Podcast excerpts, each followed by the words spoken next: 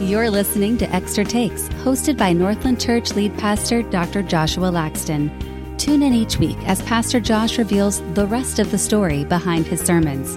We'll discuss how those who follow Christ can live out a biblical vision for the church and the world today. Well, hello, Northland family and friends. Welcome to another episode of Extra Takes. I'm your co-host, sitting right beside me. And just a few weeks ago, you were sitting across from me, but now that we're shooting this via video as well as audio, they said, hey, can you and Matt kind of sit beside each other? And we're like, sure. He puts on his deodorant. Why not? So, Matt, hey, good to see you. It's like that. It's like that. But they don't have the lights on, so are the light? Yeah, they didn't want the lights on today. They tried a lot of different things, and this is it. I like it. Yeah, all right, good. We're rolling with it. I'm all right today. Yeah. I got I woke up because this is Monday, right? Yes, today's Monday. All day, and it all day.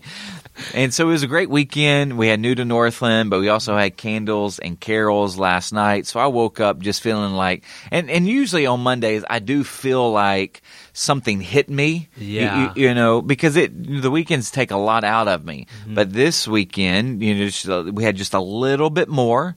And I woke up and like, oh my gosh, I feel like I got ran over by an 18-wheeler. And so it took me a while to kind of get up and running. I did a workout, got my blood flowing. So I feel much better now. Great. So question for you, how many candles were in Candles and Carols? Yeah, so we had Tony, and gosh, Tony, I'm going to butcher your last name, so I'm not even going to say it. But Tony, and people would know Tony. Tony has been part of our worship team here at Northland, but he leads out in the Voices of Liberty, which they're entitled Liberty Voices. Is that right? Yes. Yeah, okay. Because so these are people that have sung for the Voices of Liberty at Epcot, but these are believers who love Jesus and they do things outside together, and so they call them Liberty Voices. Yeah. And so he was leading, and he was talking about all of the candles that were on the stage, and he's like, "Won't you guess how many candles there are?" And then he's like, "Well, don't guess right now, and don't count while we're singing." And so then I had people coming up to me going, "How many candles were up there?" I'm like, I don't. It's not like I set up the candles. You didn't count them all? No, I didn't know. I was set them up? Oh my! I didn't set them up. I didn't count them. But Lord have mercy, could they sing? It was an a cappella group, and I mean, I would close my eyes and just listen, and truly angelic. And I can't wait for even next year because they didn't do it long enough. So I know that no one's out there saying, "I mean, I wish you preached longer," but I wish they sang longer. And so it was a great night. But there were 180 candles. 180. Yes. Okay, mystery solved. Yeah. So now you can sleep better at night. All three of you asked me how many candles there were. If you're watching this. Yeah, it was great. So this weekend we started Advent, believe it or not. And we're going through a series called Memories of the Advent. And this weekend was Surrender. So this was December 2nd and 3rd. We were in Luke 1, 26 to 38. And you said the hope for this series is for Mary's memories to shape our present manners. You meant behaviors, character, our lives. And really, we're going to be going through four memories that Mary has, and this first one is all about surrender. So God's surprises are surrender. And we had the main point. The main point was God's surprises require our surrender. And really, the outline was two questions that were then answered. You first said and asked, how do we know the surprise is from God? And then second, what do we do with God's surprises? I know this sounds very, kind of elementary, okay, but just in some sense, this is why for me main points are really important, because they basically form the thesis of what I'm talking about. But when you look at the main point and you break it down, God's surprises require our surrender. The first question is for the first point. So you have God's surprises. So you have the subject, God's surprises. Well, how do you know? So that's the thing. How do you know they're God's surprises? Okay. And then require our surrender. Okay. So they require surrender. Well, how do you get, because the whole idea of surrender is really hard. We don't like giving up. We don't like surrendering. Yeah. And so you have to build it out. Okay. Well, then how do you meet the requirements you need to surrender? So just – and that's what I try to do for every message is that I'm really trying to succinctly put here's the main point, and then the whole body is really answering or building out the understanding of that point. So again, it's elementary, but I just helping people understand that I just don't give main points just for the sake of giving main points. Right. I'm giving main points so that you know that what we're building out is answering that main point. So – yeah, and it's a technique that helps us digest the information and understand the information better. Your sermons have a lot of meat to them, but what is helpful is the structure that's given, right? So the main point, as you were describing, really makes sense in the context then of the outlines that you give in. So thanks for that. Well, yeah. What I want to start with is just this question of this idea of God's surprises require our surrender. What happens if that doesn't happen, right? So what are the implications if we don't surrender to his surprises? Well, you do miss what God wants to do through you. I do think that a lot of people do miss what God wants to do through them. Yeah. Because they really don't want to be surprised by God. I mean, because the biggest takeaway for me in studying this particular message and trying to drill down was the paradox of God's surprises. Because when you look at, I think in life there's a lot of surprises that we have, and if they are good surprises, I want you to know they're actually from the Lord. So I mean, again, maybe you weren't trying to have a baby and a baby came. We know that children are a blessing from the Lord. So even if you weren't trying and you had a baby, that baby's a good surprise. And so when that baby does change your life, but what we were trying to drill down on, kind of was this idea of God's like these big surprises that are life-changing, life-altering, trajectory kind of changing, and so but in those, there's this paradox that on one hand, it's beautiful. On the other hand, it's burdensome. On one hand, it's unbelievable. On the other hand, it's really hard, and so I mean it.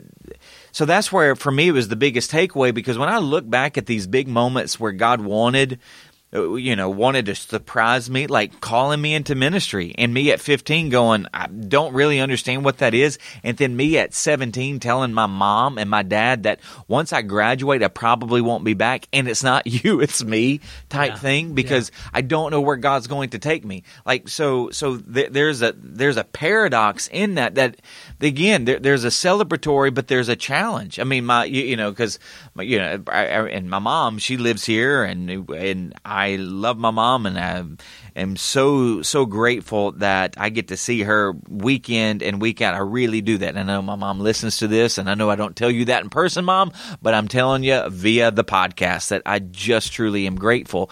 But telling her at that point when I was 17, I mean, and not knowing, I mean, that, I probably didn't say it in the best emotionally intelligent way I probably could have, because I was 17. So – But those are, I mean, but those are hard, choosing, like, do I stay here, or do I answer the call where God's leading?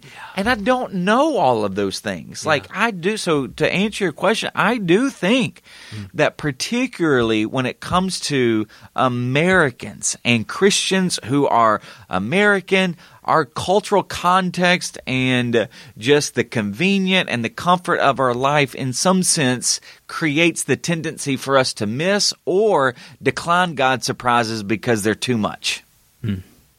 well, no, I don't want to take a pay cut. Because you do realize that sometimes God's surprises is not taking a pay increase. It could actually be taking a pay cut. Now, again, that's not all cases, but that's where you have to be discerning on what is it that the ask is. So that's why we had to build out the whole understanding from Mary is, okay, well, let's kind of, and then we can even talk about other surprises throughout the scripture, in this, because there's a lot of other cases in scripture in terms of the cost. So let's drill down into that paradox a little bit more. Like you talked about, there's glory and there's messiness, there's beautiful and burdensome, positive and painful, celebratory and challenging. And those were just a few that you mentioned. But my thought is, why is it this way? Do you have a sense of that? I mean, if it's from God, these aren't our actions that are sinful that are causing us to go down a path that God doesn't want. But if it's from God, why is there that paradox? Why is there that tension? Well, I think. We answer it in, how do you know the surprise is from God? Because the surprise isn't about you. Mm. And that when you look at the paradox, I mean, again, here's the paradox. How can the the God man dying on a cross bring me life? It's the paradox. Yeah. He dies so that we can live.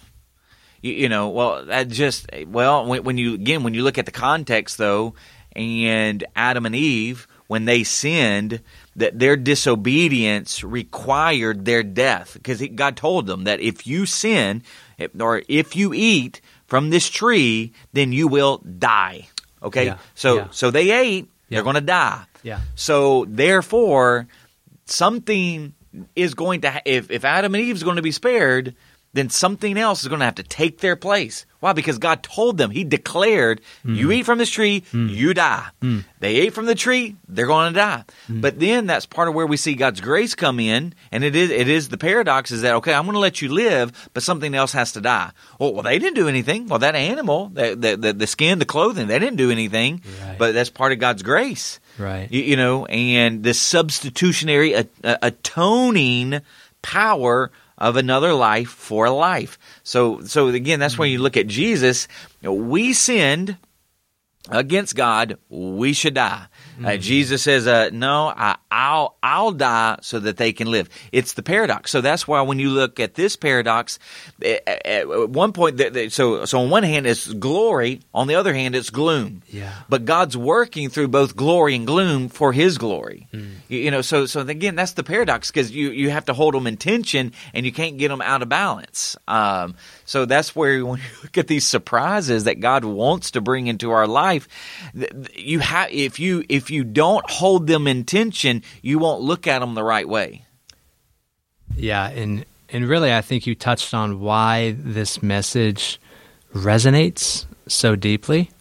I know you mentioned that before we started. You had a lot of feedback that this message was resonating, and I felt the same. I mean, it resonated with myself, with Kaylee, I had 4 or 5 different friends in my sphere that are going through transition and changes, and I talked to several of them afterwards, and there was just such a resonance. But I think it's because of that point that it's not about us. Yeah, it's not about us, and that's a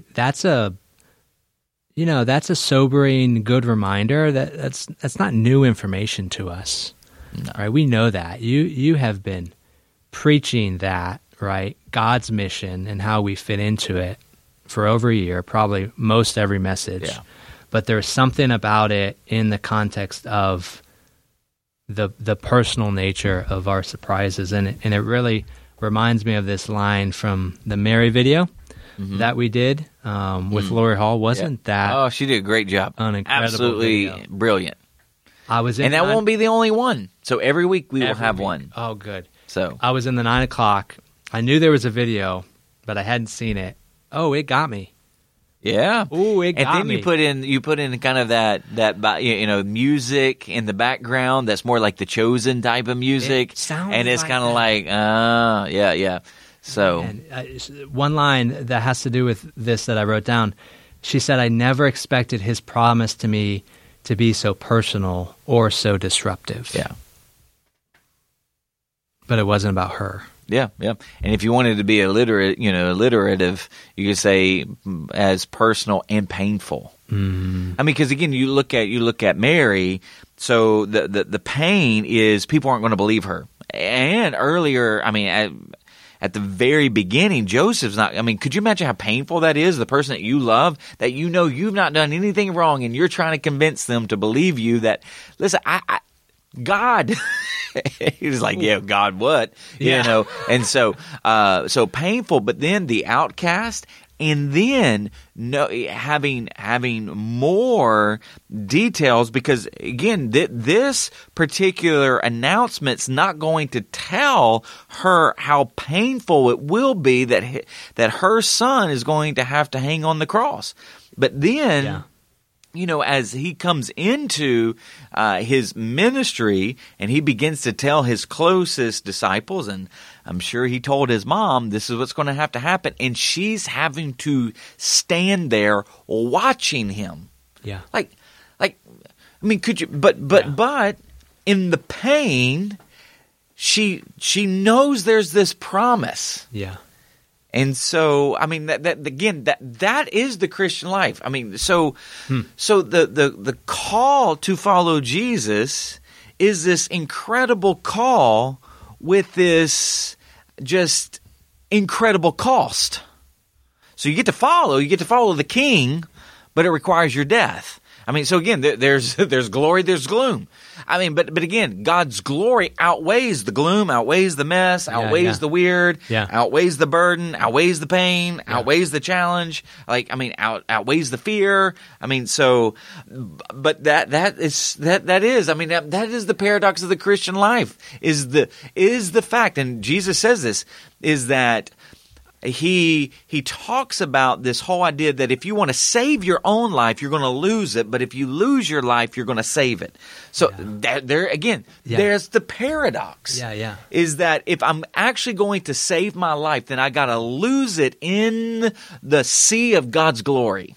Hmm. Now I'm just preaching out there, Joe. You can preach. So you can because preach. Joe gave me a shirt. Just everybody, peace be. Because that's Joe's slogan, peace be. And so thanks for my shirt there, Joe. I will definitely wear it on a weekend. But I got it. My Christmas outfit's already planned, so sorry. Wait. You have your Christmas outfits already planned? Already planned, yep. For every weekend? For every weekend. Really? Yeah.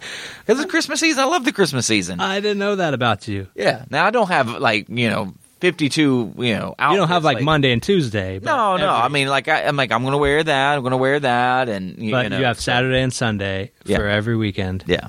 Oh my goodness. So, yeah, because it's Christmas. Of course. Well, yeah. Whatever sneakers match. Sneakers. Like so, I brought out the sneakers this past week that matched the Clark Griswold jersey that I wore. Yeah. Yeah. Are those the pumps? Those are the pumps. Oh, yeah. Right. Yeah. So I brought out the pumps. I mean, it's so hard wearing bulky shoes. Like, I mean, it really is very hard. I don't know how people do it, but I got some bulky shoes. But yeah, I mean, they were very, basketball-y shoes. I know we digress. We do digress. How do I make this transition? I'm just going to say it. One of the thoughts I had in terms of Mary, going back to Mary and how powerful it can be, looking at it from her perspective, is seemingly she was probably the only one that was at Jesus' birth that was also at the cross. Well, yeah, that right? would be. I haven't seen any shepherds there at the cross yet. Joseph, most scholars believe that he died already. So yeah, so she was at his birth and at his death. So the immense joy, right? And she was a big proponent and leader in the early church. Yeah. So she was there in the upper room. Mm. So thinking about that, and obviously her being connected, and coming face to face with Jesus, obviously changed the trajectory of her life. You said surprises from God change the trajectory of your life. And you had this quote. You said, if you met Jesus and he hasn't changed the trajectory of your life, I don't know if you've met the Jesus of the Bible. You only said that at one gathering. That was fire. Yeah, but I actually mean it. And obviously I meant it. I said it, and I actually believe what I said is that Yes, if meeting Jesus has not changed the trajectory of your life, and again, your trajectory, your financial trajectory, how you engage your family, your career, how you look at your career, like your commitment pattern to the church. I don't know. I don't know if you've met the Jesus of the Bible. You might know of Jesus, but I don't know if you have met the risen Jesus. Because he transforms your life. I mean, you cannot show me a story in Scripture where someone who actually believed in Jesus, their life was not transformed or put on a separate trajectory than what they were on prior to meeting him. Mm. I mean, I can just rattle off people, but it's typically the opposite when you see that they can't change, right? And you see, I'm thinking of like the rich young ruler. Right, we see where that doesn't. Yeah, he went away disappointed, because that's the thing. I mean, we live disappointed lives when we do not receive what God wants to give us. See, again, Jesus coming into his, he actually came in asking a question, and Jesus gives him a surprising answer, and he cannot receive it, and he leaves disappointed. Well, and what's fascinating about what you said is this is not prosperity gospel. Because we hold this paradox in tension. You hold the paradox in tension, yeah. So you said we live disappointed lives when we don't receive what God has for us. But what God has for us is not just blessing and prosperity and financial wealth and all of that. Yeah. No, it's the paradox. The balance. It's the struggle of both. Because you don't know in God's sovereignty. Okay, why does He choose to use some people that live below the poverty line but have immense joy in Him and are extremely effective at just living for His glory, and people who are multimillionaires who live for His glory, that it's not about the money. Mm-hmm. And here's the thing: I know people at Northland who fit both camps. Yeah, me too. And again, that is just how God works. So again, this is the idea of, okay, at the end of the day, your life is not about you. It's about what God wants to do through you. And I actually forgot to silence my computer. So sorry there, fellas. And gals. So anyways, but yeah, it's not about us. And that's why God uses, if you look, Mary and Joseph, they were poor, extremely poor. I mean, below the poverty line. Like when they brought sacrifices to the temple, you remember what sacrifices, this is Bible trivia. Joe, you're part of this. What sacrifice did they bring? So what was the animal sacrifice that they brought? A dove. Yeah, and so so why did they bring a dove? Because of their level of income, because there was exceptions made for those who were extremely poor. Like if you can't afford a sheep, can't afford a bull, like okay, you can bring a dove. That's what they brought. Wow. I mean, so Mary and Joseph are extremely poor from podunk, very rural Nazareth.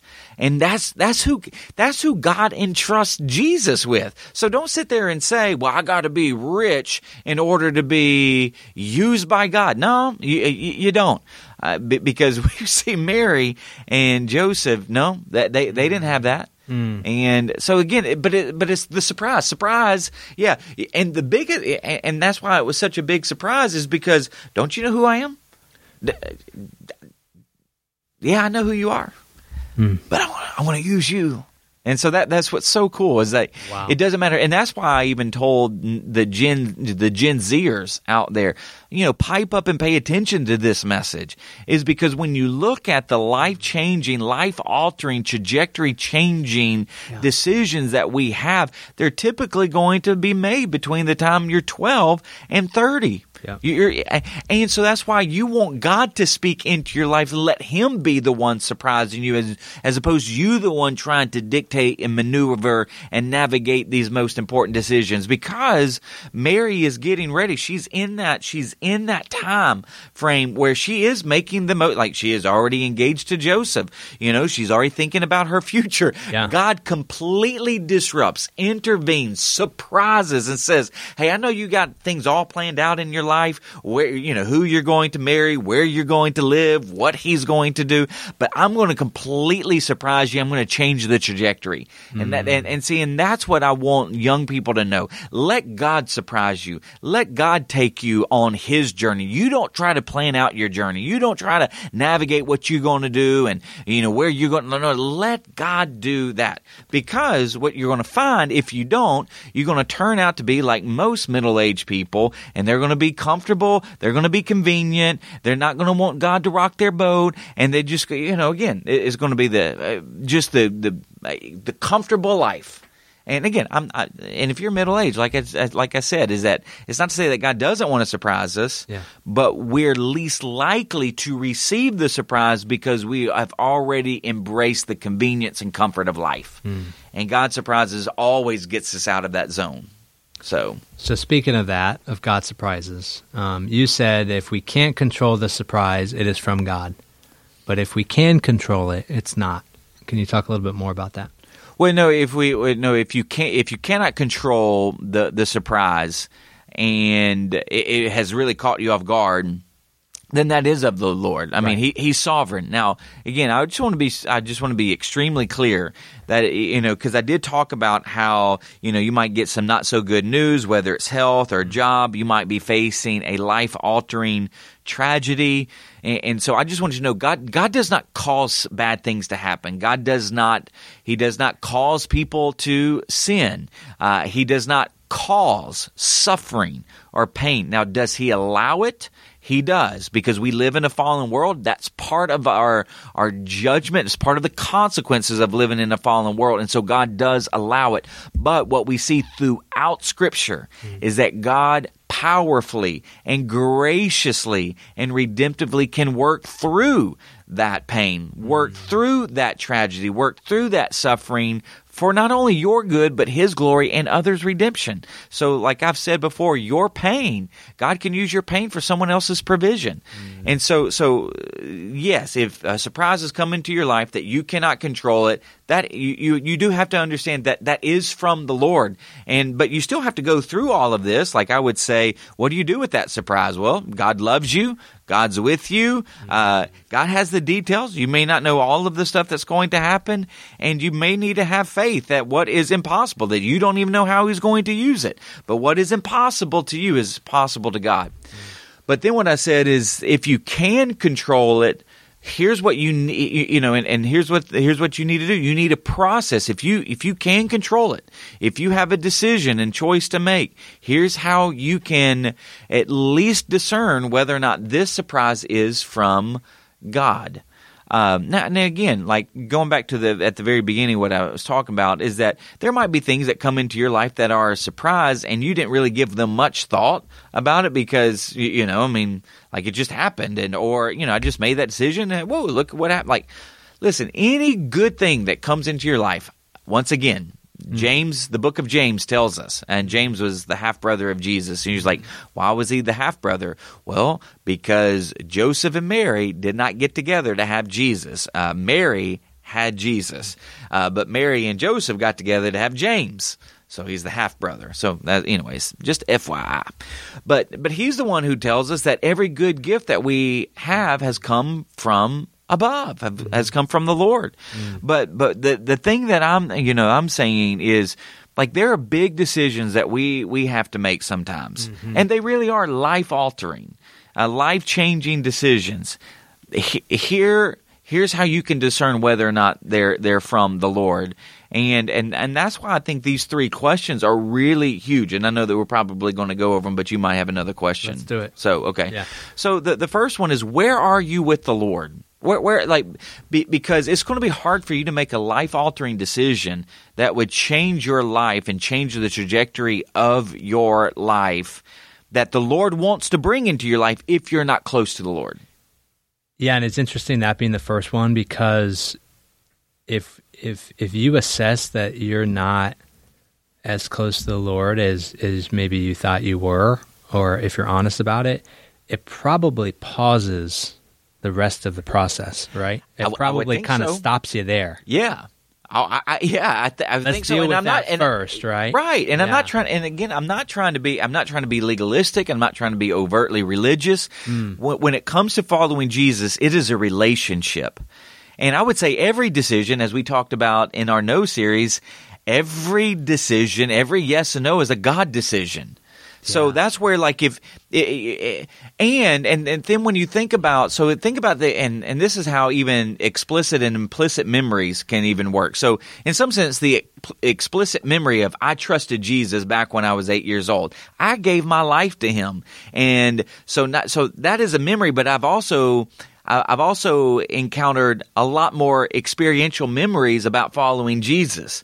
So I know that my life is not my own, it's his. So it impacts, in some sense, unconsciously and unintentionally, decisions that I would make. But that's where, when you're looking at these big decisions that are life altering, if you really want to know they're from the Lord, then you need to ask, where am I at with the Lord? Because if I haven't been reading his word, if I haven't been talking to him regularly, if I haven't been under authority, with the church, where I'm under the authority of God's word, the preaching of God's word, how do I even know if it's from him? Like, because I'm not even cultivating a relationship with him, so how do I even know it's a surprise from him? So that's why it does. It would probably pause you just for a second. Now then, let's just say, well, you got a relationship with him, and I'm close, with him. Now, can you always be closer? I think you could. Oh, yeah. Like, now here's the thing: God never moves. Just think about it that way. Mm-hmm. God never moves. We do. We have a tendency to kind of fluctuate and vacillate. So, but there's, and what I mean by closer to the Lord, what I mean by is we can always strive to be more obedient. Mm-hmm. So in some sense, the closer you are, and I've pictured it, or I've tried to give the image this way, is imagine the ocean. Mm-hmm. Okay, so many Christians live the Christian life on top of the ocean. So you're in the sea of the Lord, and you're on top of the ocean. In some sense, you're enjoying life in the Lord. But if you really want to, if you want to traverse or journey to the depths of what it truly means to follow Jesus, to obey him, you need to dive deep into the sea of the gospel. And the further you dive into the gospel, the further you truly follow Jesus, what happens the deeper you go into the ocean? Well, the darker, the more dangerous. The more dangerous, but the more weight. Mm. And that's why you can't be, because if you go to the depths, you will be crushed, which is why you have to have those submarines and all of that that won't be crushed. So in some sense, that's why there's always more that we can learn and apply. There's always more gospel depths that we can explore of how to apply the paradox of the gospel in our life. And but nevertheless, you're always wanting to discern where you are at with the Lord. Am I reading his word? Am I praying? Am I having a healthy confessional rhythm? Like, man, Lord, I missed it there. So you just want a good, solid, when I say relationship with the Lord, as you're in, kind of wrestling with what's before you. Yeah, I think that's so helpful because, man, we just want to jump to, Lord, what do you have for my life, without the relationship, and it doesn't work that way. And then it leads to that next one: what is the Lord calling me or asking me to do? And really, if it's all about us and not about him, then I think that's a good way for us to discern. So here's another, and I'm going to use, because I did this in the 11 o'clock. I didn't do it at Saturday and 9, but I added an example in terms of what are some surprises that God might give us or allow us, and finding a church to call home. Yeah. and even being part of a church that brings a new pastor. Now, I'm no longer the new pastor. I mean, I've been here a year and a half. I mean, we're about to be in 2024, and March 2024 will be 2 years. So we're not too far. So you know, we're not too far off. The shine has worn off. The shine has worn off. I mean, I no longer have the new pastor smell. I mean, so how about pastor? the new car smell is worn off, Joe. So, but you know, and I was in, you know, I was engaging someone that what I actually in some sense told them was that God has surprised you with bringing me, and it might just be you need to surrender to that. You know, because God is wanting in some sense. We don't want to go backwards. We're not going back in time. We're going forward in time as a church, and what we're wanting to do is let God lead us. And yes, so He has called me to lead Northland at such a time as this. And so, and I'm Josh. I'm not anybody from the past. I am Josh. I have a style. I have obviously a preaching style. I have a look. And I'm not trying to be anybody. I'm not like. And so, but what I do bring to the table is I want everyone to center around Jesus, not me. Amen. And so I was trying to tell this person is everything that you're talking about, it has to do with, you know, what you would kind of like, and it just might be that God has shown up in your life to give you a surprise. I'm your surprise. Will you surrender? And then that's where I would actually, you know, if you're wrestling, you know, and again, this isn't widespread, but I think this does help to finding the right church. Yeah. That's why I even said towards the end of the 11 o'clock that if you can go to church and you can never be challenged to change the trajectory of your life, I don't even know if you're going to the right church. Because this is where, so church is the community of God where truly iron does sharpen iron. Why? Because God is the one that is crafting and shaping and molding us through His Word and the power of the Spirit and His community. Yeah. And so that's where I'm wanting people to realize that when you're looking at finding the right church, like that ought to be changing the trajectory of your life. Why? Because you want to immerse yourself into a community of faith that is centered around Jesus, that says, we want you to surprise us because it's not about us. And we can get to that question in a second. But the only way that you will ever do that is if you're close to the Lord and going, where do you want me to be? Not where do I want to be? Which then leads that second question. Yeah. Who is it about? Yeah. And it's so funny, you know, years ago, I used to talk about how, because, you know, we're coming out of the seeker church movement. Yeah. And I said the seeker church movement, you know, saw the church as this, like, you know, cosmic vending machine is like, I want children ministry, EF. You know, I want to make sure a band, you know, sings my songs. And, you know, and then it's like this vending machine of what I want, what I want, what I want. And you never really thought to consider, what does God want? Like, you know, so, and that's why for me, when I look at what sometimes people say about church or about, like, you know, things is like, you're saying what you want, not what, you know, not what God wants. Yeah. And so, and that's where when it comes to making decisions about career, okay, I understand, like, I mean, we would love to all get paid more. But if all you can think about in this life-altering decision is how much you're going to get paid, I mean, here's the thing, let's just say it this way: if it ever crosses your mind that you can increase your giving if you get this job, I just think you need to have a pause about where your priorities are, yeah. Because you know what God's bringing into Mary's life isn't about her. It's actually about who that baby is, yeah, and what he's going to do. Like, everything about the description of that baby had nothing to do with Mary. She was just the vessel or the conduit to carry the baby, but carrying the baby was going to change your life. So so she had to think about who the baby was, yeah, not about what it was going to do to her.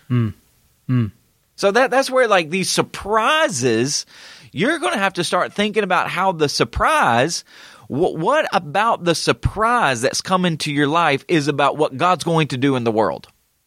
That's what you got to think about. See, and that's why for me, I was, you know, and somebody asked me, why do you share personal stories? Well, for one, I share personal stories because I want you to know how I'm wrestling with the text of how it applies to my life. Yeah. That I want people to know that God actually moves in my life too. Yeah. That I'm not just going to try to pull out stories from people that I've never known or that I've read about. Like, it's not that's wrong or bad, is that I want you to know how I wrestle with it and how I see what God's saying here, how it applies to my life, yeah. You know, and so, and I think even still early on in my past, you know, my pastorate here at Northland, I do want people to know how I wrestled with the call.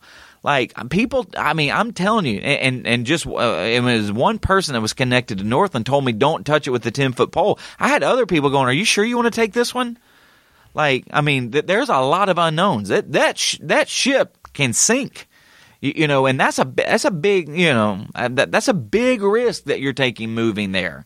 I mean, so, but that's why I had to start weighing out, well, it actually isn't about me. It's like I told that guy, it's like, somebody's got to go. Somebody's got to go because those are God's people that are waiting for a shepherd to come lead them to where God wants them to be. I literally told them that. And so for me, it was about, and then that's where you have to look at what has God done in the past? What has He prepared you for? Well, I'm like, gosh, He has prepared me for this. You know, He's prepared, like, so there was a lot of factors, but I knew that it would be life-altering, which is also why I shared that personal story at the end about Caleb, because he's learning how, like, and he couldn't control that surprise. He was like Mary. He couldn't control it, and it was tough for him. And it's still kind of tough for him, but he's learning how God's showing up in the surprises. And he is doing the impossible that, in some sense, and it didn't even register that could have happened. And that it did happen. And I do think that was just an element of how God's like, I love you, yeah. Caleb. Yeah. Like, I'm with you. Like, I got the details covered. Like, if you can start learning to trust me at 17. Like, if you can. And so that's why, you know, I get emotional thinking about it because you know, he's the one that was telling me the story because I had to ask him for permission. And he's like, well, let me give you more details. Mm. And I'm like, well, I'm like, awesome. So he was giving me all these details. And I'm like, well, you know, I can't share all those details. Yeah. And then I went home. I said, did I communicate it well? He said, absolutely. And so he's awesome. Learning. And one of the things, and just so that you know too, you know, I want the listeners to know this. So I want my church family to know this. When I get permission to share a God story about my kid, what it does is it also communicates to my children how much I value God at work in their life. Mm. And then it what it does is it continues to communicate to them that I see them. Yeah. That I value them, and that it just re-emphasizes that God is at work in them. And so and that's why, you know, I love telling the stories of my kids if I get permission now. Yeah. So, well, it makes it so personal, and you know, if you've never played sports or maybe you're far removed from that, you could ask the question, well, does God care who wins the state championship? But you made it very clear how personal that was, and that state championship ring, I mean, plays a huge role in that redemption, yeah. And it was just it was clear to see how personal and important that was, yeah. In his life and in your life, in your life of the family, because of everything else, all the other circumstances, yeah. So, and yeah, I mean we played a role in that as a church. Yeah. Because we called you. Yeah. Oh, I mean, that's where God is sovereign. That's where I just chuckle over the orchestration of God in our life, if we will just trust Him. Yeah. And being able to look back a couple years and just kind of connect those dots. And that doesn't mean that there's still not pain. It still doesn't mean that there's no grief about missing what was. Right. You know what I'm saying? Right. So it doesn't mean that everything's hunky-dory and that that Caleb doesn't still struggle with missing Illinois or missing friends or of wondering what could have been. Sure. But that's where you're trusting your life to the Lord and His sovereignty, that He really does care about every single detail of your life. So this last question of the first is, how do I initially process the call or ask? It says God's surprises will only be able to be delivered by God. That's what I had written down. I know that's been true in my life when I think about, at one point you had said, maybe there's only, 4 or 5 times where God may be showing up in our lives in these big ways. And for me, as I'm trying to kind of look at those markers, it's absolutely those times where I didn't force it. It's not something I could have done on my own. Yeah. It just happened to me. Yeah. So I think that's a great question to ask. Where is this coming from? Am I manufacturing this? Am I forcing this? Is this coming from my own skill set? Yeah. Is this coming from my own desires and wants, or is this truly something that feels like it came out of the blue?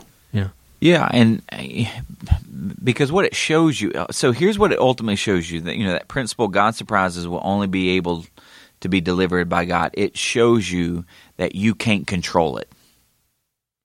Yeah. So you have to be dependent on the only one who has control. And again, even to use the move here is that, and most people have, over the last year and a half since we we've been here as a family, people have expressed concern over my older kids, and so we knew so this is part of the this is a surprise. We didn't see it coming, but the only way, and that's why I even put God will have to calm the fears. God will have to give joy in the midst of sorrow. I'm thinking about me. When I'm thinking, because there was a lot of fears, is this going to ruin our kids? How are they going to hate me? For moving them their junior year, right before they move into high school. So those are elements of this surprise where I'm listen, I can't control that. I can love them, yeah. And I can't bribe them, because a lot of parents, they will get when they answer a surprise from the Lord and it sours their kids, then they resort to bribing them. Well, I'll give you at the end of the day, if you're trying to bribe your kids to, in some sense, receive something that God's wanting to give the entire family, I don't know if that's the way to work either. Now, that doesn't mean that you can't give them good things or good gifts, but I think parents know what a bribe is versus I'm just going to love on my kids, Mm-hmm. And so my thing was there's nothing that I could do, But I also knew that God loved them more than I loved them, yeah. And so that's where in any, kind of surprise that God wants to show up. I mean, this would even factor into those surprises that you cannot control, is that you're going to have to trust that the Lord, man, he's going to come through, that He's going to deliver whatever it is that you need. If you need peace, you can't conjure up peace, but He can give it to you. So those are things that I think are so important about God's surprises. And I do think that understanding it's coming from God and we can't control it really helps with that paradox. Really helps when we have the messiness and the glory, right? And those times of messy, understanding, hey, this isn't something that I forced, that I conjured up, that I did. This is something that God either did in our life or allowed, and then it allows allows us to trust because it wasn't from us, it wasn't of us, and it's not about us. Yeah, and let's just think of a couple of people throughout Scripture. Not just Mary. We got Abraham, surprise. Mm-hmm. I'm going to give you a land. I'm just going to show you. Yeah. How? What? Why? I mean, go. Only be delivered by God. Yeah. Okay. And then you look at Moses. Yeah. only going to be delivered by God. Yeah. Like, only, like, Moses, you can't go. I mean, you're talking about the most powerful nation on planet Earth at that point. Mm-hmm. You know, you're not going to be able to defeat Egypt, so only going to be delivered by God. Mm. You'd think Joshua, only going to be delivered by God, the promised land. David, all right, he's the runt of the litter. So he's the youngest sibling. Okay, so you're going to be the king. Yeah, I know that you were just watching the sheep. Yeah, I understand you were just watching the sheep. And yes, there is a king, and he has a son. Yeah, I understand how things are set up, but you're going to be the king. Oh, yeah, I also know that he's now jealous of you, and he's trying to kill you. And you know, so but only going to be delivered by God. Mm. And then I could, you know, again, I could go on and on. And on, you know, about how God surprises these individuals. But in all of those cases I just mentioned, once again, those surprises were never about those individuals. No, it was first. Like even so David fighting Goliath. You know, hey, surprise! I'm tapping you. I want you to go. Hey, I want you to go defeat that giant. And when you read verse 46 of that chapter, it tells you why David's actually going to be able to defeat Goliath, because it wasn't about David, so that that all the world may know that there is a God in Israel. I mean that's the reason, you know why. And so the only way that Goliath would be delivered to David was through the power of the Lord through him with the stone. Mm.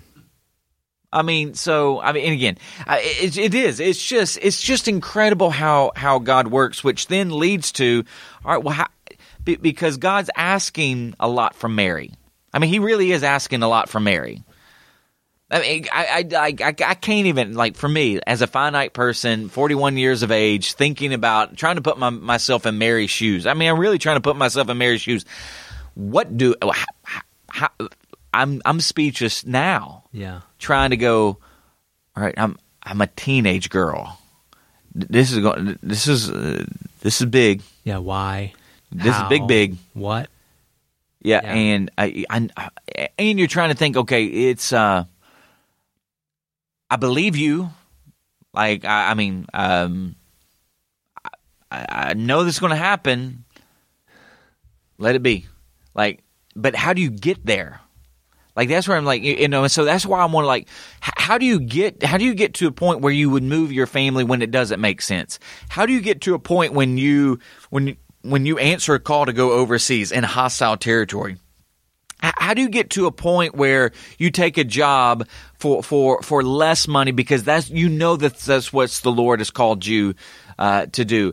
Like, how do you get to that point where you receive this life-altering, trajectory-changing tragedy in how do you get to that point where you surrender that in a healthy way to the Lord? And those four ways are how you do it. So it's through faith, right? And those four ways, you said you'll need to have faith that God loves you. You'll need to have faith that God is with you. You'll need to have faith that God has the details covered, and you'll need to have faith that what is impossible to you is possible to God. That even in your suffering, God loves you. Hmm.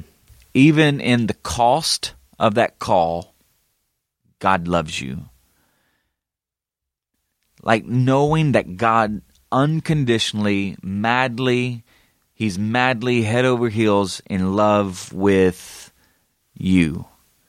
And you know that because there was the paradox of his love, that God demonstrated his own love for us, that while we were yet sinners, Christ died for us.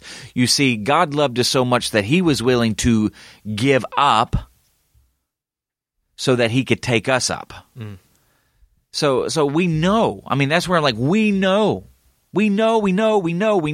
Not just know of God's love. No, we know God's love. He's demonstrated it for us. Mm. And so yes, I know that surprise is tough. I know that people aren't going to necessarily be very happy with you. I know that it might cost you friends. I know that it might actually cost you some money. I know that it might require you leaving from your hometown where all of your family is. But God loves you.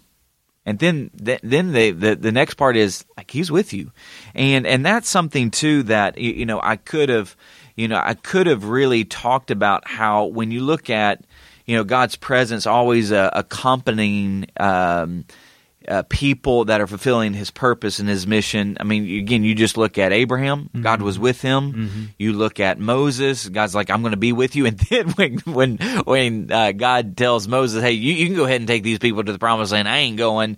And then Moses is like, well, if you ain't going, I ain't going. Like, because you are what life's all about. So if you're not going to be with me, I'm not going to fulfill the mission because it's not about just getting them to the land.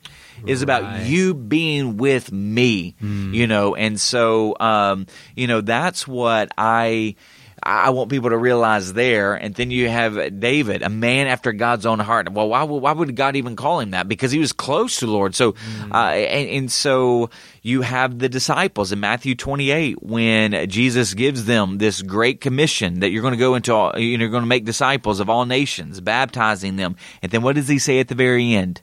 And lo, I'm with you always. So I'm going to be with you. So I gave you your marching orders, but don't worry, I'm going to be with you. Yeah. And then when Paul was scared, they're in Corinth, and he's praying. God says, "Do not be afraid, for I have many people in this city. Like I'm with you, man. Like so don't worry. So there's this facet of the surprise that if you receive it and you answer it and you start moving forward, God's presence is with you. And so wherever His presence is, His blessing follows. So He's going to provide. He's going to protect. He really is going to bless because He's calling you to this surprise, and He's going to make sure He stays by your side. Yeah, you said wherever His blessing is, wherever His presence is, His blessing follows. Yeah, that's good. Well, I love the way you ended that, because this idea of what do you do with God surrenders, with God surprises. Well, the answer is surrender, but how do you surrender? You surrender. It requires faith. Yeah. But that faith is aided by those four. Mm. He loves you. He's with you. He has the details covered, right? And I was thinking it's impossible with our own strength. Yeah, I was thinking about the details. I was thinking about the feeding of the 5,000. Jesus says, "Hey, surprise! I want you to feed the 5,000." Now, again, this would actually change the trajectory of their life, because they would always know that. I mean, not only does He turn water into wine, but I mean, this man, this God man, can take just a handful of loaves of bread and a few fishes and feed 5,000 people. But He's not going to give them the details. They're like, you feed them. That's why I was watching The Chosen in that scene, and they're like, what? Like, how is this going to happen? And then they open up the basket, and then so we don't know exactly. So that is some dramatization there, and then some speculation how Jesus did. So, but we don't exactly know how. But He didn't give them the details. He just says start handing them out.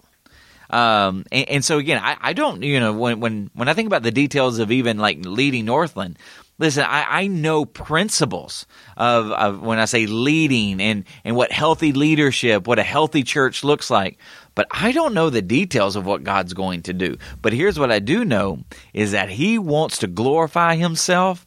And so He's got the details covered. And so will we trust Him every step of the way? Just like the disciples did when they're handing out food, because it goes back to even the series, more than enough.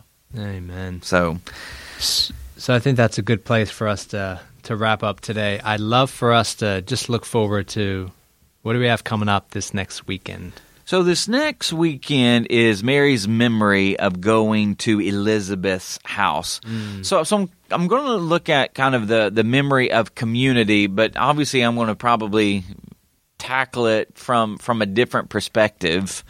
But she went somewhere where God was doing something similar. Yeah.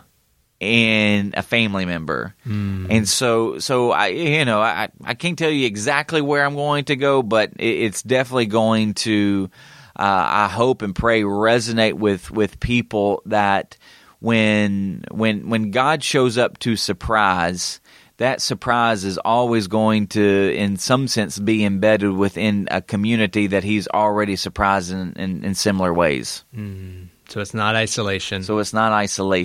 And so so we're going to look at a couple of, a couple other things, but just looking at her memory of community as Luke's interviewing her, she just remembers, hey, I got the news, and she headed straight towards Elizabeth's house. Yeah. So it was almost as if the angel Gabriel is tipping his hat going, hey, I think you need to go see Elizabeth, and we actually will see why she needed to go to Elizabeth. Because, again, this surprise, it shows you how tough this surprise is going to be. Yeah. So anyways, that's how, yeah. So that's, I guess, where I will leave it. Well, awesome. Northland family and friends, we love you. We are super grateful for you. Thank you so much for tuning in to another episode of Extra Takes. Blessings. Thanks for listening to Extra Takes. Be sure to follow us on Spotify and Apple Podcasts so you won't miss a single episode.